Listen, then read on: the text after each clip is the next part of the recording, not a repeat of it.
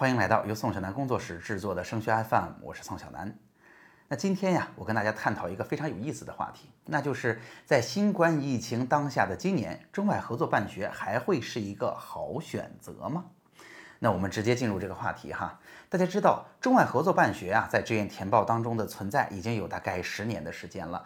当初呢，同学和家长们已经经历了一个从完全不接受到逐渐接受的这么一个过程。然而今年又出了幺蛾子了。一方面，新冠疫情肆虐，现在看起来国外的疫情还是蛮严重的。那另一方面呢，在疫情过后，似乎国际啊这些国家之间的政策政治又存在着很大的不确定性。那么好了，今年咱们在志愿填报当中，还应该把中外合作办学作为一个不错的选项吗？那我首先呀，想给大家先分析一下中外合作办学在咱们的志愿填报当中到底有哪几种选择。其实啊，很多同学和家长都会说，中外合作办学还有什么不同吗？他们不就是一大类吗？事实上还是挺不同的哈，主要分为三类。第一类呢，就是这个中外合作办学的选项啊，它是一个非常优秀的大学在国内的一个校区，好，它就是这个优秀的大学的一部分。举例子，上海纽约大学、昆山杜克大学。那这两个相比的话，上海、纽约显然是更好一些哈。它的特征就是这两个学校啊，想要去报它，它都在提前批里，它是综合素质评价招生的。那第二类呢，就是有在普通批次里边招生的学校，那它所有的专业都是中外合作办学的专业。典型的学校就是西交利物浦和宁波诺丁汉这两个学校也啊存在了大概十几年的时间了，而且他们在学费一直往上涨的情况之下。呃，录取的成绩也一直都不低，这说明他们的认可程度和他们的教学质量一直都在上升的状态。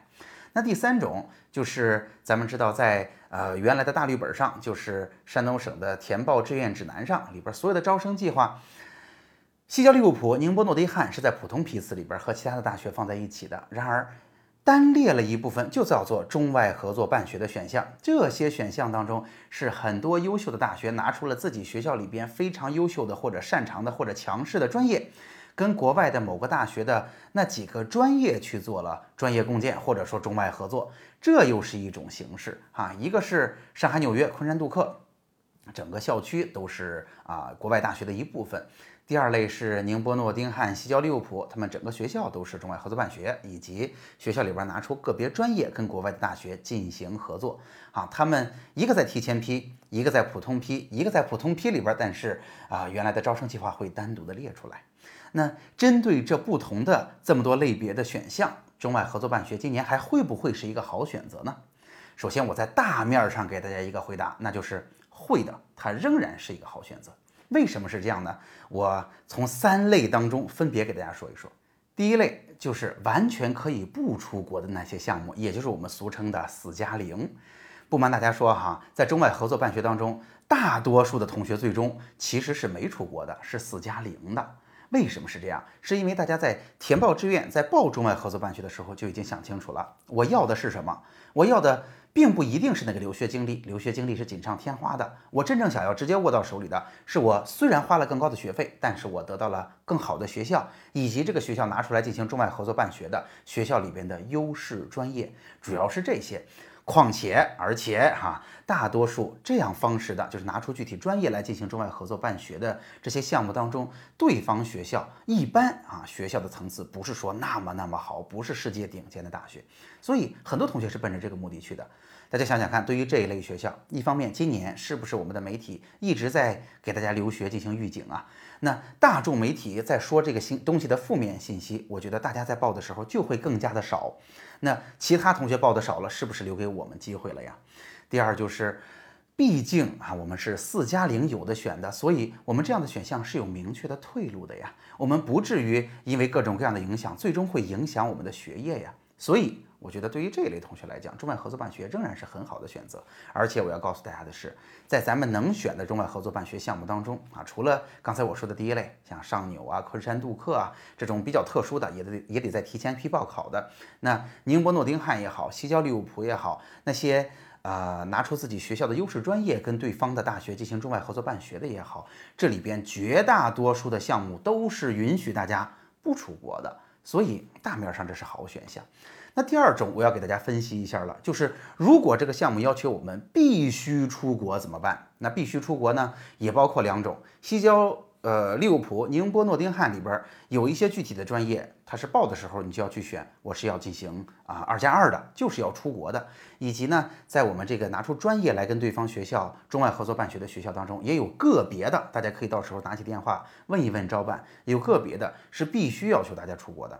那如果是这一类项目，今年这个特殊的状况会给我们带来什么样的影响呢？大家想想看哈，要么就是。疫情严重哈，这个事儿对我们这个项目产生了巨大的影响，从而这个项目退回到第一种了，就是原来必须二加二或者三加一，退回成四加零了。如果是四加零，那大家只要有这个心理预期，其实影响不太大，对吧？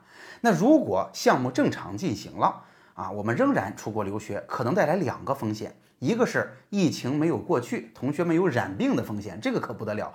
但是从现在具体的情况来看，我认为如果疫情没有过去，连通航啊，连航班都很难开放，更不要提正常的进行这个学业的交流了。所以我觉得，反而这个疫情啊，应该不会啊，学校在疫情没过去的情况之下冒太大的风险。这个带来的风险好像也不大，但是真正的风险是什么？我觉得真正的风险还是有的。就是如果疫情过去了，如果没有太大的影响，这样的项目照常进行了，我们也出国留学了。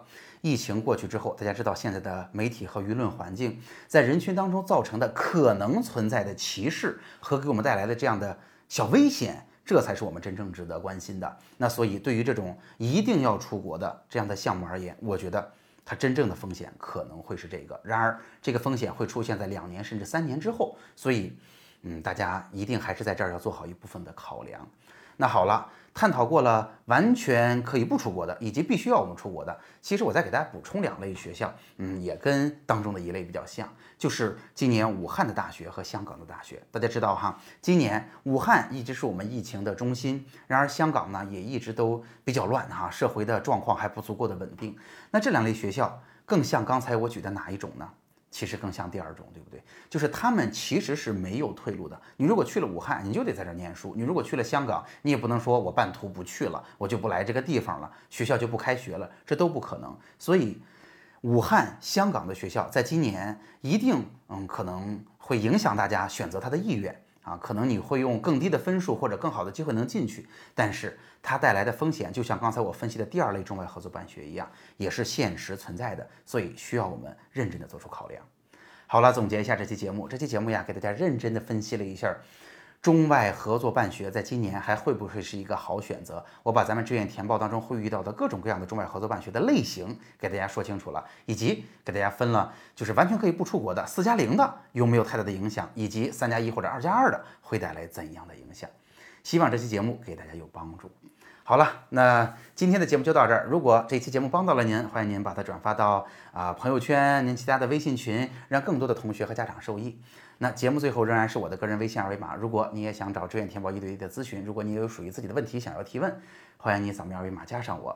那明天的直播我会为大家讲我们为大家做的这个二零二零年山东新高考志愿填报专栏到底是什么，能为大家做到什么样的帮助啊？在志愿填报当中能为大家完成哪些的工作？那。明天的直播，我们再见了。